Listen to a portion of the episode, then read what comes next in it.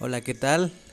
Yo soy David Sánchez Gómez, soy estudiante de la UNID en la carrera de Administración Empresarial. Y bueno, en este programa hablaremos sobre el balance scorecard.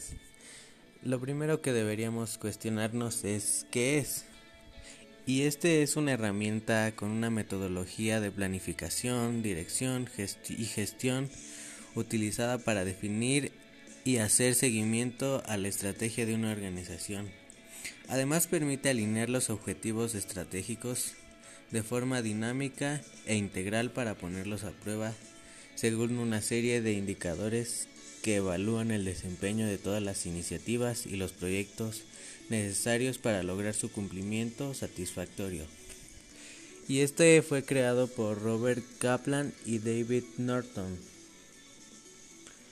Bueno, también los puntos que lo caracterizan son el formular una estrategia consistente y transparente, comunicar la estrategia a través de la organización, coordinar los objetivos de diversas unidades organizacionales, traducir las metas y estrategias, comunicar las estrategias de toda la organización, además de alinear los objetivos personales con los de la organización. Esto hace que realizar revisiones, estrategias y periódicas sea, sea más fácil y esto también ayuda a obtener un feedback para obtener una estrategia y mejorarla. Existen áreas clave para el análisis de, del cuadro de mando integral. Hay, hay, cuatro principales. La primera sería el desempeño financiero de la organización. ¿Qué quiere decir esto? Es fundamental para ver qué tanto se mantiene a flote la organización y su rentabilidad entre los objetivos principales de este apartado pueden ser generar ahorro de costos y eficiencia en los mismos, mejorar el margen de rentabilidad y aumentar las fuentes de ingresos. El segundo punto clave es el conocimiento del cliente que es lo más importante para una organización, que se vería reflejado en las ventas y en, en la satisfacción general de, de toda la organización. Por eso se debe entender al cliente con el producto o servicio en general. El punto 3 consiste en los procesos internos de la organización.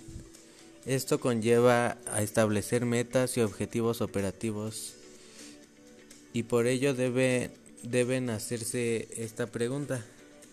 ¿Qué procesos necesita implementar para cubrir sus objetivos estratégicos y financieros y relacionarlos con los clientes? Para ello se puede realizar este cuestionamiento. Y el punto 4, al final debe ser el aprendizaje y el crecimiento organizacional. Para esto deben considerarse los drivers o controladores de desempeño más intangibles, que son el capital humano, con sus habilidades, talento y conocimiento. El capital de información, que son las bases de datos, sistemas de información, redes e infraestructura tecnológica. El capital organizacional, la cultura, el liderazgo, la alineación de empleados, trabajo de equipo y gestión de conocimiento.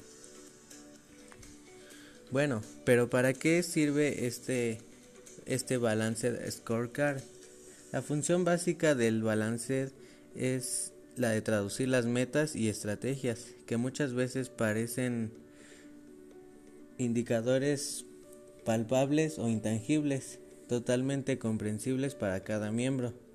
Para realizar esta tarea, la traducción se deben conocer y entender a profundidad tanto las metas estratégicas como la dimensión e implicaciones que tienen.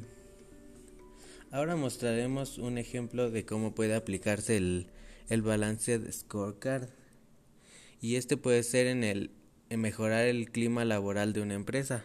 Para ello debe comprenderse primero cuál es el problema, en qué consiste, crear una serie de indicadores que permitan conseguirlo, como una lista de procedimientos. Luego se debe saber qué medir, cómo se debe medir y cuándo hacerlo para poder tener una estrategia de medición. Pues bueno, esto sería todo por el día de hoy. Gracias.